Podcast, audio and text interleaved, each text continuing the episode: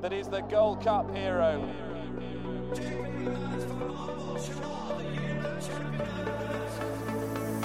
Two of the most admirable chasers you could possibly wish to see. Relentless, remorseless, and pounded Kauto Star into submission. Good afternoon and welcome to this week's episode of the Race Hour podcast in association with bookmakers.com and kindly sponsored by the tote.co.uk, home of the £1 million Placepot for every single day of the Cheltenham Festival.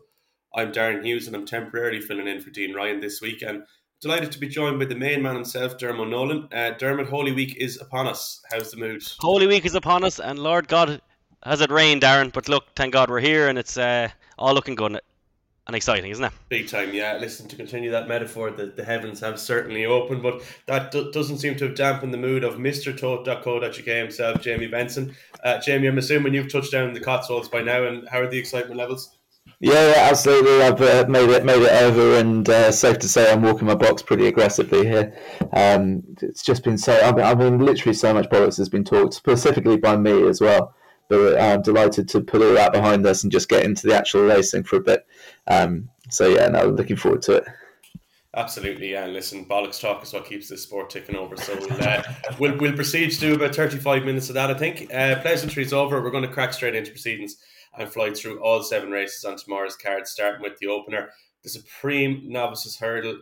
Uh, Facile Vega heads the market here at a general 9 to 4, 5 to 2 in a place. Marine Nationale, trained by the very bullish Barry Connell, is 4 to 1, and Il était temps uh, is a general 9 to 2 after his somewhat surprising victory at the Dublin Racing Festival. Dermot, I'm going to come to you first. We've probably gone through this race, you and I, 20 times at this point, but it's the eve of the Cheltenham Festival. Who is your selection for the spring? Yeah, we'll keep it nice and quick today. Look, Marine Nationale, the um, the ground you'd prefer it good, but it doesn't offer that much fear. He handled it very, very well at um, at Fairyhouse Darren. I just think he's a really exciting horse, and even before Facile Vega's uh, blip, I was happy to take him on. So I still am. So Marine Nationale for me here, Darren. That makes sense to me. And Jamie, I'll ask you for the same. Uh, the Supreme Novices Hurdle. What's your view? Yeah, it's um, it's obviously the first leg of the million pound Placepot, and so I'm actually keen to take on uh, Facile Vega, especially after his run last time. Obviously, um, Il était temps again might have been flattered by that, and I'm just I, am slightly taking a chance on in the pocket. Um, obviously, in the same breath as as slamming that Leopardstown form, I'm then going to tip up a horse that was behind the pair of them. Oh well, no, sorry, ahead of Facile Vega, but um, you know behind Il était. But in in the pocket, I think I would have really liked him in the Ballymore. But I don't necessarily see the drop back to two miles as the end of the world, given that it's going to come up quite soft. Um, and I think he could just run a big race. So I think the extra sort of uphill finish will see him to, to best effect and will be doing his best work late. Won't be ridden too on the pace. So I think he's just really interesting each way bet in the pocket. Yeah, it's, it's, it looks like a particularly open Supreme. Like, because for all the people, all that we've talked down Facile Vega after his bit of a blowout at the Dublin Racing Festival, I don't think anybody would be falling on the ground if he was to go and win and win comfortably either. But even in saying that, there are at least three or four horses in here I could see winning. Uh, for what it's worth, my personal selection is uh, Marine Nationale. Barry Connell, very, very bullish. I've come around to the idea of leaving him fresh for this, and I could see him running a big, big race for a yard that's very in form after their Leinster National win at Naas yesterday. Move on then. The 210 is uh, the Arkle, which has been pitched as something of a match race. Jonbon and El, El Fabiolo are pretty hard to split at 13 to 8 joint Fabs. Dysart Dynamo's in there at 5 to 1 and Saint Roi 8s the uh, the Shrewdies amongst us who were backing horses each way prices last week and the hope there might be six runners in this race have had their arses well and surely handed to them. Jamie Benson, were you one of those, or what are your thoughts on the Arkle as it stands? I don't think I've ever been called shrewd in my life, which in this instance seems to be a saving grace um, because I don't have any particularly Larry anti-post position on it. Um, I I've just been the El Fabiolo fan for I was about to say forever, but but not really actually, just since the Dublin Racing Festival. Um, they, uh, I reckon they should rename the Arkle, uh, the rename the Irish Arkle as the Arkle, and this is the English Arkle. Uh, because that was the best piece of two mile novice chase form all season, and potentially uh, that I've seen in the past few years as well, wasn't it? It was absolutely mad. Um, they went that that that strong gallop gallop set by Dice Dysart Dynamo. There was no hiding place. yeah, Banbridge and Appreciate It, who don't reoppose. It was just mighty. It was mighty to make a couple of mistakes and still win. Um, I can't see El Fabiolo beaten here. Um, I think he's a potential superstar, and uh, although I, would, I will also see a slightly better run from Dysart Dynamo. Um, I think that Cheltenham will suit him better than Leopardstown potentially. Um, and as long as the occasion doesn't get to him, I, I can see him filling second place behind El Fabiolo. Strong words there from uh, Jamie Benson, who sees the, uh, the joint fab Jonbon not even in the first two. Dermot, what are your thoughts on the race? Yeah, this this race for me could well really blow apart now, um, especially on the softer ground. I mean, Dysart Dynamo only knows one way of going. Um, he, he could cause an awful lot of problems for, for them all, as in he could win this, you know, the way that his running style goes, but still he just seems to always find one too good in these top top class races. El Fabiolo and Jonbon are the best two horses in the race. If I had to pick between them, I probably would just go for Jonbon at the moment, just based on his jumping. But I'm actually happy to shirk the whole front of the market here. And um, Saint Roi for me, I think could be the one to pick up this. I mean, I think people forget that you know this is a horse who won a county hurdle on on very similar ground last year in the champion hurdle. He actually ran a blinder, and it, like if any of those horses in front of him, Honeysuckle, Epatante, went jumping fences this season. God knows what sort of price they'd be in an Arkle. Um, uh, you know, he wasn't all that far behind them. He was unlucky at the DRF, that wasn't that he was taken off his feet. He just unseated early. It was just an unlucky fall. Um, so he's definitely one that this race blows apart, Darren, and he could be one to pick it up. Yeah, an outsider. I won't say an outsider. He's a nine to one book, but um, certainly a little bit off the beaten path. I think uh, Ephronock Fizz running here is a bit bizarre. It has uh, pretty much zero chance of winning, but I think for those who did fancy Dysart Dynamo, would much prefer to see Ephronock Fizz not in this race because for all not up to this level, can go a fairly decent clip for enough of the race that it could, it could really blow jump or um, Dysart Dynamo's brains to bits. So interesting race ahead, but uh, not a bad shout there from Dermot Nolan with Saint Roi. We move on um, now to uh, sorry, just, Jamie. Just quickly, just quickly. Sorry to interrupt that. John Jonbon is three thousand seven hundred fifty guineas in fantasy, whereas El Fabiolo is only two and a half thousand. Who would you rather have at the prices there? Jesus, yeah, as in like considering El Fabiolo is actually eleven to eight five in a place. Yeah, uh, that that does seem wrong. We're definitely going to get you to, to run us through the fantasy at the end of the podcast, Jamie, because it's something I only kind of only I'm a late comer to it. But uh, in terms of having a bet to keep you interested through the day Cheltenham, and it's very very hard to top. But um, we definitely will. We'll come to that at the tail end of the podcast, and you can run us through it in all its glory at that point.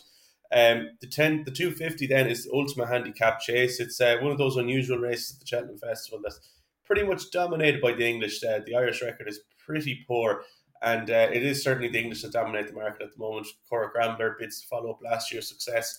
Uh, a six to one Fav into overdrive then is next in at about sevens. Nassalam for Gary Moore is eights, and after that, then you have the first Irish runner in the bet, at least there in the shape of Fastorslow, who's been the subject of a very interesting gamble in recent days. Dermot, I'm going to come to you first. The Ultima, what are your thoughts on the race as it stands? I think you're on mute, Dermot. Every single podcast. Uh, D. It's a race hour bingo ticked off there. Thank you. every uh, but it's me every time. Uh, but the I was very keen on Lord Accord for this. Uh, he was a horse that I was I was tracking through, but the ground just completely went for him. They've made the right call. I said they might hope for a miracle and maybe go for something like the Kim Muir, but I'd imagine now he'd be a horse that'll rock up an Aintree or somewhere like that. Um, so in lieu of that, uh, Fastorslow has just been one that it's just every now and then they're is a handicapper, and I know Ireland don't have much of a hope usually in this, but God Almighty, everyone, even my mother probably texted me today about this horse, and she doesn't know what a horse is even. Um, so uh, Fastorslow, just based on very little bar word, Darren. I'm um, happy to row in there. Aye, that's true, Dermot. And listen, a bit of word at the Cheltenham Festival. Yeah, very well. I won't say very rarely leads you astray. It can often lead you astray, but the right word can prove to be very, very profitable. Jamie Benson, I'll jump to you. A race dominated by people from your country. Uh, are you siding with one of those horses, or have you got a different view in the race? Well, my mammy would be devastated to hear you say people from your country because she'd say my country is your country. But there we go. um, the the accent definitely says says otherwise. So, uh, but with, with, that in mind, no, I fancy I fancy Fastorslow. Um, on form, I think he he's got an excellent chance given that he was second in the Coral Cup off one four one. He runs off one fifty in the chase here. Nine pounds higher is not the end of the world. Um, he was also then second at Punchestown. uh, to Camperond off 144. So he's definitely, those were both over two and a half miles. I think the step up to to three uh, three miles plus is, is has always been the plan. You know, he he ran ran behind. Uh, uh, Jeez, forgot the name of Galopin Des Champs for a minute there. Uh, in the in the Durkan earlier in the season, and uh, and you know Christmas over over far too. Uh, sorry, DOF over far too short a trip. So I think this is this is going to be his game. Um, I think a mark of 150 is unbelievably workable, and I'd say he goes pretty close. Very good, strong selection there from Jamie Benson. I'd also like to say it is the mark of a true Irishman uh, when you get offended that somebody mistakes you for an Englishman. So we'll let you back in on that count. Uh, look, we'll move on to what it probably is the, the granddaddy of them all on the Tuesday. It's the race we've kind of been waiting for all season. Uh, I don't think it's overkill to say that the outcome of this race could provide us with our next Kauto Star, our next Sprinter Sacre, our next Hurricane, whatever you want to call it depending if things go right for Constitution Hill, who is the 4 to 11 favourite here for the, this uh, Unibet Champion Hurdle. State Man bids to spoil his party at a price of 10 to 3 to fo- and follow up his victory in the county hurdle last year. And it's pretty much big prices the rest after that in what is a seven runner race, Vauban 14s, and I like to move it at 20 to 1 poke. Jamie, I'm going to stay with you. Is there a way to oppose Constitution Hill here? Uh, no, not for me. Um, and I think the the exacta of, of Constitution Hill State Man is pretty pretty locked on. Um, the only real angle I have into it is I think of of the rags, I'm going to take a small chance of, on not so sleepy to maybe finish the th- finish third to those two. Um, just I mean, really, just on on a price basis, I can't really make you a form argument. He's 11 and and he dead heated with Epsom in the in the fighting fifth last year. That's his best bit of form. So no, I can't really make it make a point. But uh, I've, I've, got a feeling that you might be able to make a point, um, as you proclaimed earlier, uh, that you might be able to get Constitution Hill beat. Which I'm still I'm, I cannot wait to hear the argument for it. Uh, I'm going to let Dermot Nolan go first while I try and make up a decent excuse. I don't really have an argument. It's just it's more of a notion than anything else. Dermot, I'll come to you. Surely you can't uh, you can't uh, oppose statement or sorry oppose Constitution Hill. I should say here either. Uh, no, uh, one interesting thing that you can add to your case, though, Darren, is that I did. Uh, Brian Hayes is, is doing a daily article on bookmakers.com, so I did that earlier. And um, he said that he was talking to Paul Townend this morning. Um, and Paul Townend is quite not bullish, but but, but thinks that he, he's going to really give Constitution Hill plenty of it with State Man. Apparently, State Man's working really really well, um, and he he yeah he's he doesn't he doesn't agree that this is a forlorn ho- uh, forlorn hope in any stretch of imagination, but I don't see it. I think we're I, I think uh, the analogy that he used before is a State Man is like a Mohamed Salah or a Eden Hazard, and that you know he's he's fantastic on his day, but I think we're looking at Lionel Messi here in Constitution Hill who's just impeccable and of a different world. So I um I definitely struggle to see him beaten, and for the sake of the one million pound tote um, Placepot, which we'll get Jamie to talk through after these uh, these picks, um, he would be one that I think we you know we'd probably be, napping really. Yeah, it's probably hard enough to see him out of the two. All right. Um, it was just interesting, and I, I know this is a tote sponsored podcast, but he was he was a weak enough favourite on the exchanges up until like today. He was touching one to two at one point over the weekend, which like all the conversation on this horse that he is immortal certainty can't get beat. It's a matter of running the race, blah blah blah. But like the odds suggest that if he were to run the race three times, he'd get beaten once. So like it can't it can't be both. I I I'm I'm struggling a little bit now. Look, he's tightened up a little bit. He's kind of two to five in the exchanges. He's he's four to eleven with the fixed odds guys, uh, or or one to three. But that's still there's margin for error there. I. I I don't know. It, it's it's it's a hard one to maybe verbalize from, from, from where I'm sitting, but I don't think I'd fall off the chair if he was beaten tomorrow. Is, is the way I put it. But uh, he is very very hard to leave out for uh, for Placepot purposes certainly, and uh, I think we'll we'll move on before I'm challenged on the nonsense I've just spewed there. Um, we, the next race, ten past four, is the Mares Hurdle. Uh, Marie's Rock is the 94 favourite here, having diverted from the Stayers' Hurdle, where it looked like she might take her chance, but the uh, the oncoming rain has left her in the Mares. She's displaced Honeysuckle as the favourite here. Honeysuckle is now seven to two. Brandy Love is five to one generally, and Epatante is a six to one poke. That's with the fixed odds, guys. Dermot, I'm going to come to you. Probably the most heartwarming story of the week would be to see Honeysuckle go out in her shield here, or, or even win the race. But it's probably hard to see. What do you reckon?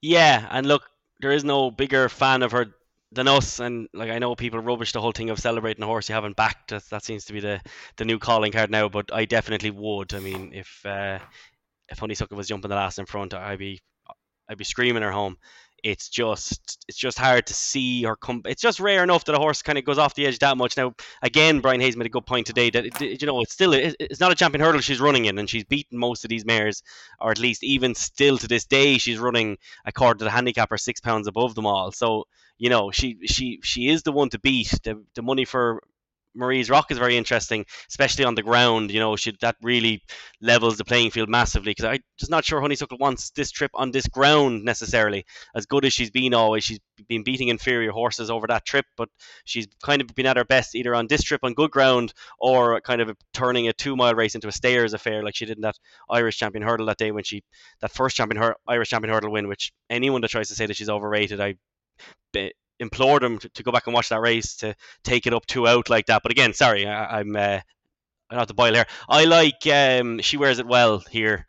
Darren, she's, she's a massive price considering you know she she fairly thumped Queen's Brook at Christmas. Uh, her jumping can definitely improve, but this ground brings her right back into it. She was she was good enough and, and hardy enough to win a Pertemps trial and won it very well. So for her to be here now in this race on this ground, she'll be staying all day. And I just think that if this does develop into a real stayers race that will suit Marie's Rock, it'll also suit this mare. She's got Canny Danny on board, and uh, of course the totes.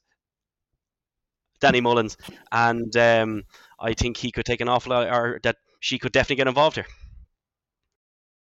A bit of a one at a price there for Dermot Nolan. Uh, interesting. All right, she looked like a mare full of promise. Uh, Danny Mullins does rider. Jamie Benson, I'll come to you. I will just say before you jump in, that production that the talk came with uh, Danny following Danny Mullins on his journey to Cheltenham was one of the best produced pieces of content I've seen from uh, we'll call it a betting company in quite some time. And it, it was a very very diluted market at this point. That one really did stand out head and shoulders above the rest. I'm not sure how much you had to do with it or not, but uh, I, I, did want to say that on air. It was really, really excellent. But we'll get your thoughts on the Mares Hurdle here, if that's all right. Yeah, yeah. I mean, one, I'll, I'll, pass it on to the team. Two, you can imagine I had nothing to do with it because of how good it was, um, and, uh, and and I, and I and I do I, I do like uh, uh, she wears it well. Chances here at the prices, you know, I I think um, Dermo makes a really compelling case for her there, and and you can see her staying on into into a place. But uh, for me, I can't get away from Marie's Rock. She looks like the coming horse um, in the, in this in this division, and she was mighty last time out in the Relkeel, and same course and distance. You know, you just think she's going to take all the beating. Um, defending her crown from last year, Honey Honeysuckle is an horse that she was, but I still think she could be fifteen pounds below her best and be good enough for second here. Um, so yeah, I'm not going to go with any particularly original ideas, but I do. Uh, Canny Danny, I'm taking that away with me. I'm gonna I'm gonna reuse that. But uh, yeah, Kenny, Danny and she wears it well. Like I see I see the point there, and that could be a sneaky each way. Absolutely, yeah. Wouldn't put anyone off. I'd be very very interested to see what the market does if State Man was to go and topple Constitution Hill, because if that was to happen, it's very very hard not to not to follow in on honeysuckle in this mare's hurdle especially at a price like 72 if you're able to get it which you probably wouldn't for too long if that was to happen in the champion hurdle but in any case i digress move on to what's potentially the trickiest race of the week it's certainly up there as one of them and one of the least appealing races of the week as well if you're asking me it's the boodles juvenile handicap hurdle also known as the fred winter it's a juvenile handicap a handicap hurdle for juveniles i should say market is headed by Takao. As always, JP McManus having a very strong grip in this race. Bikers in there for Charles Byrnes. Bad for Ben Pauling, bids to go one better than Gaelic Warrior did last year by exploiting a very favourable English handicap mark in comparison to his French mark. Dermo, I'm going to come to you. Have you unravelled this puzzle for us yet, or are you happy to sit and watch? No, I actually really enjoy this race. I kind of like the madness of the Boodles. I hope it's not got rid of ever from the festival. There's uh, as the, the three-year-old stock rises a little bit now. It, it, it's not the flat rat division it once was, as Davy Russell always called it. Um, it's it's definitely getting better. And this race, as a result of the Irish dominating, is is getting better again. I mean, some of these horses would definitely, in years gone by, have been aimed at a triumph. But I'd say the English trainers rather correctly are deciding that they're going to opt out of the Willie Mullins juggernaut um, and just go for for a handicap like this. And that means the likes of bad ends up here, etc. But I like the other. Um, I like the English horse English horses here, a few of them, because I, I, like I just think there's there's the Irish juveniles are definitely clear, but in this race, I think the better English juveniles are actually coming here, as I just said. And Punta del Este for me last time, like Dar- Gary Connolly of this podcast said before, and uh, actually you did as well, Darren, that Beau Zenith was the last horse to beat Blood Destiny on the same card as Lossiemouth won and was much quicker than Lossiemouth as well. And I think Punta, del Este, had they actually wanted to win that day, um, could have and was traveling through like an absolute beast. And I don't think Harry Skelton was was I don't think he went home and cried in his pillow, but not winning that race that day. Um, uh, you know, preserving a mark for here and Punta del Este for a team of the Skeltons who. Uh, have just been targeting races superbly all season. They, they really have toned up that um, that yard there. They're, they're just superb target trainers, and I think uh, Punta del Este here at decent odds, considering how well Skelton had one run in this race last year as well. Uh, could go very well there. Interesting case made for one at a very, very tasty price there by Dermot Nolan. Certainly one to keep on side. Uh, Jamie, I'm going to jump to you. Do you have anything half as interesting to say as what Dermo had? Are you focused on the top of the market or are you swerving it all together? well, certainly it's not half as interesting, but uh, I'm siding with I'm siding with Sundial um, for for the same connections that, that won the race last year. Uh, it's a very similar horse actually, um, in that he's a he's a colt from Aidan O'Brien. Uh, he he was race 87 on the flat, so maybe not quite as good as Brazil, but um, he comes here with form figures of six six five eight, uh, which you love to see. But he's wearing first time cheek pieces. He won a maiden on heavy ground, um, and I can I can see this having been the plan for a while. And although you're taking a bit on trust um, with Porter Ro- Roche and uh, and JP McManus on side, I'm, I'm quite happy to put my trust in them. Happy days, yeah. I think that's often a safe way to go in this particular race or in pretty much any race at the Cheltenham Festival over the four days. Uh, we'll round out, lads, with the artist formerly known as the four miler. It's now the three mile sixer, which is a lot less sexy. But in any case, uh, Gaillard du Mesnil does head the market here at around even money uh, with top amateur Patrick Mullins booked. Uh, Mission is next in at sevens. Chemical Energy is also sevens, and so is Minella Crooner. So we've got co second favourites here after the defection of Churchstown Warrior, who unfortunately pulled up lame over the weekend. It's a big blow to connections who wouldn't have a whole pile of Cheltenham runners at the best of times. Jamie, I'm going to stay with you for this. Uh, are you opposing Gaillard du Mesnil here? Do you find him difficult to oppose, or what's your view?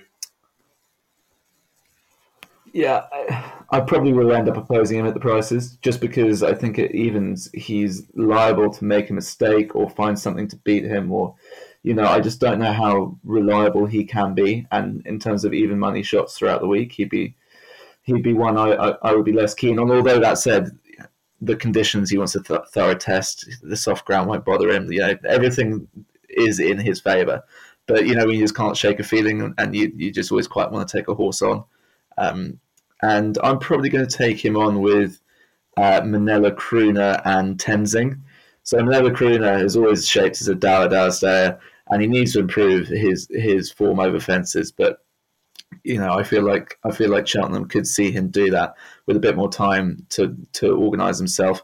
Um, and then that near four mile test being up his street. And then Tenzing was second last time out to Mahler Mission, but he was giving Mahler Mission weight that day. I think he was giving him five pounds. And although he's beaten 10 lengths, again, he looks like the type that can improve.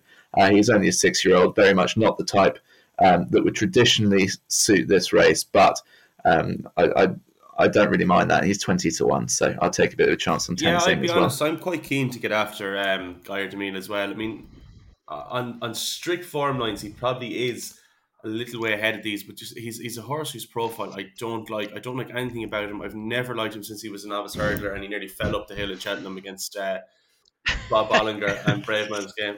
Yeah, like he's just, he's, just, one I've oh, like. He makes me sick to look at him, to be quite honest with you. But anyhow, that's neither here nor there. Dermot Nolan, uh, I'm going to come to you after that. Uh, do you have a strong opinion uh, on du Mesnil? Are you going to put me in my box?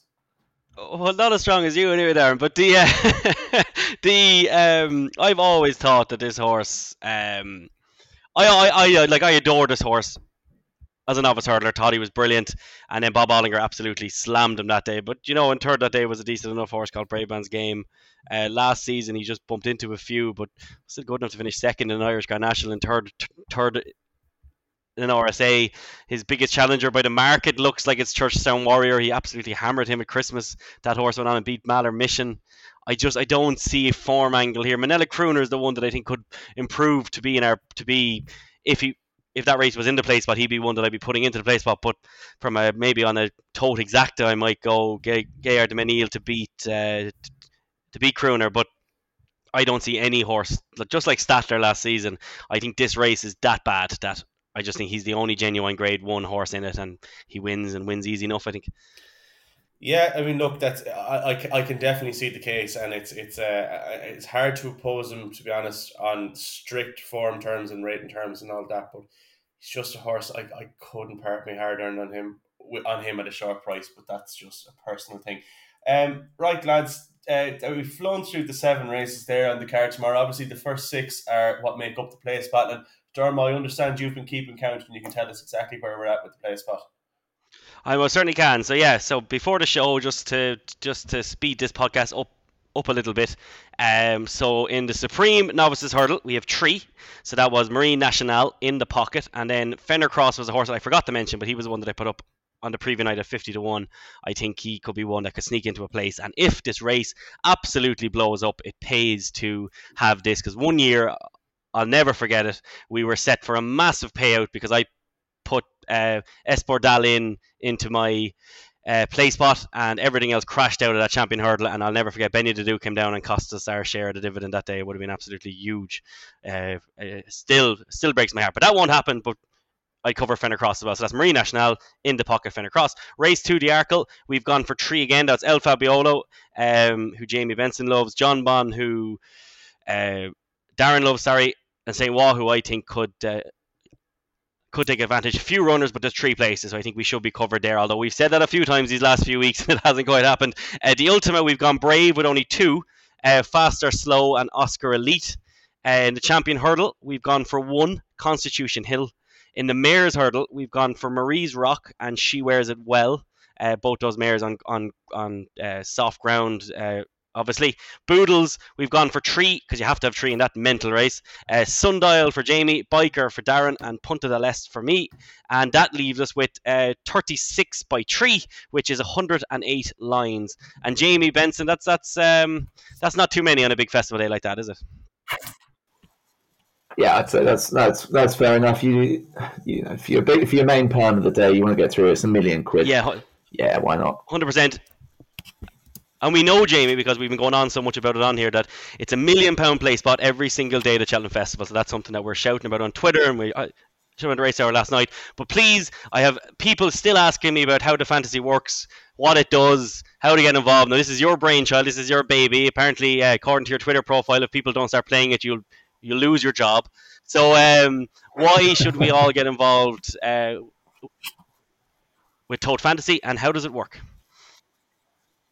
Yeah, to be fair, there are plenty of other reasons why I could lose my job as well. But uh, yeah, so fantasy is basically uh, you pick one horse in each of the seven races. Um, the idea being it's a cross between sort of fantasy football and the Placepot. You have your 10,000 guinea budget. Um, I mentioned earlier in the show that, you know, El Fabiolo is actually less expensive than Jonbon um, through through sort of a bit of a rick in the pricing. But you can see the popularity of, of pick. You can see how many people are picking each horse. So, for instance, I think El Fabiolo currently is in just over 50% of the lists. So you might go, actually, even though he is value, I'm still going to go and pick Jonbon or Saint Roi uh, because they're just in fewer lists. So it's it's as much about playing the game as it is about picking the horses. Uh, you get your stable star and your Stewards Inquiry boosts.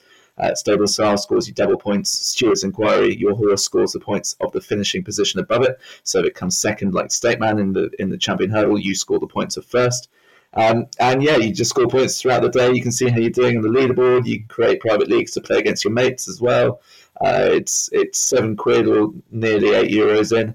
Um, and yeah, it's just a bit of crack throughout the day. There's profit to the top 25%. So even if you lose your first few races, it probably only takes a couple of winners to sneak you into the money. Uh, and obviously, there's a nice big jackpot for, for whoever finishes first. Um, and so the gradient's down. So yeah, no, it's, it's a different way of looking at days punting. Um, I, I, you know, personally, I, I love it. I, I invented it, not invented it, created it. Uh, it's hardly an original idea. It's sort of just a bit of a, a mix of, of other concepts. But um, yeah, it's just yeah, a great way to enjoy an afternoon's punting for only seven quid. Whilst uh, I'll you know I'll go and do my bollocks on uh, on on Constitution I Hill at absolutely know Tuesday it. It's a fantastic idea, isn't it, Darren? Absolutely, yeah, hundred percent. One question I do have for you, Jamie, is who sets the prices? Is it sort of like is it a pool system where the prices select based on how many people pick the uh, the horse, or is it is it set independently? No, so set independently, and I- I'm actually slightly annoyed with the with the El Fabiolo John Bond pricing. Um, I normally look over them before they get published, uh, just to check for any risks. Um, and because this pool opened early, I actually didn't look at it, and it's basically just an algorithm uh, across sort of an amalgamation of prices that we that we take. And we so we take a bit of a market view, um, but that that slightly annoyed me. They should have been three seven fifty each. So.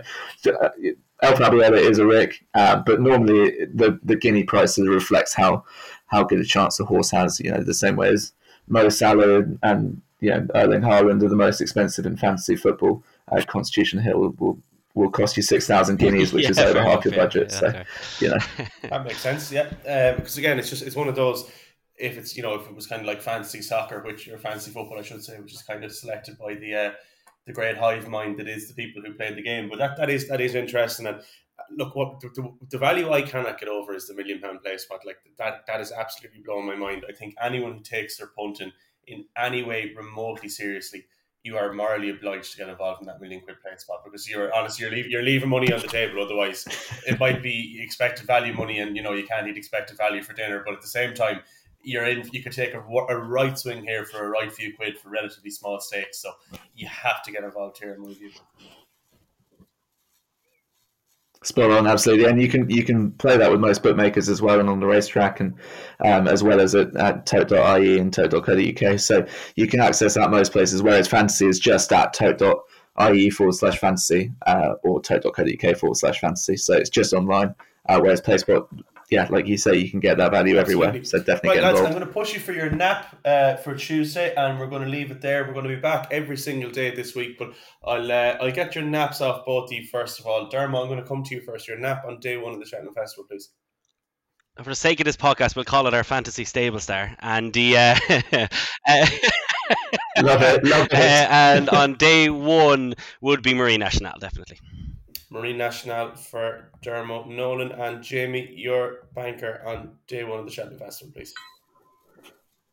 So I'm going to stable star Fastorslow, which is not advisable. But if I get it right, uh, you get extra points for big fields, and if he wins by more than the length, which I think Fastorslow could, and I'll probably be the only person in the entire competition to stable star him. so I'll be away and gone. So yeah, I'm going. I'm going Fastorslow as my stable star. Benson. Um, I am going to take. Uh, Hail- a Hail Mary. Hail at the moment, according to the fixed odd guys, uh, odds guys. So mightn't be the most unlikely shout of all time, but I do like the angle, especially with the extra fancy uh, league points that come with picking a horse in such a big field. Uh, I'm going to have to get after Gaillard du Mesnil, and I'm going to stick in Minella Crooner as my nap for tomorrow. I would have, I probably would have gone Fastorslow, but in the interest of having three separate ones, let's go with Minella, Crooner. So so that's day one of the Cheltenham Festival covered by the Race Hour podcast. As mentioned, I'll be back here every single day with Dermot Nolan this week, covering the previous day's race and, and having a look ahead at the following day's race. We might even have a couple of special guests along the way. But in the meantime, gamble responsibly, stay tuned, and enjoy the Cheltenham Festival week, please.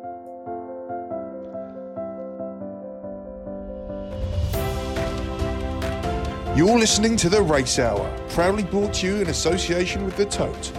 Check out The Tote this jump season and find out what you've been missing.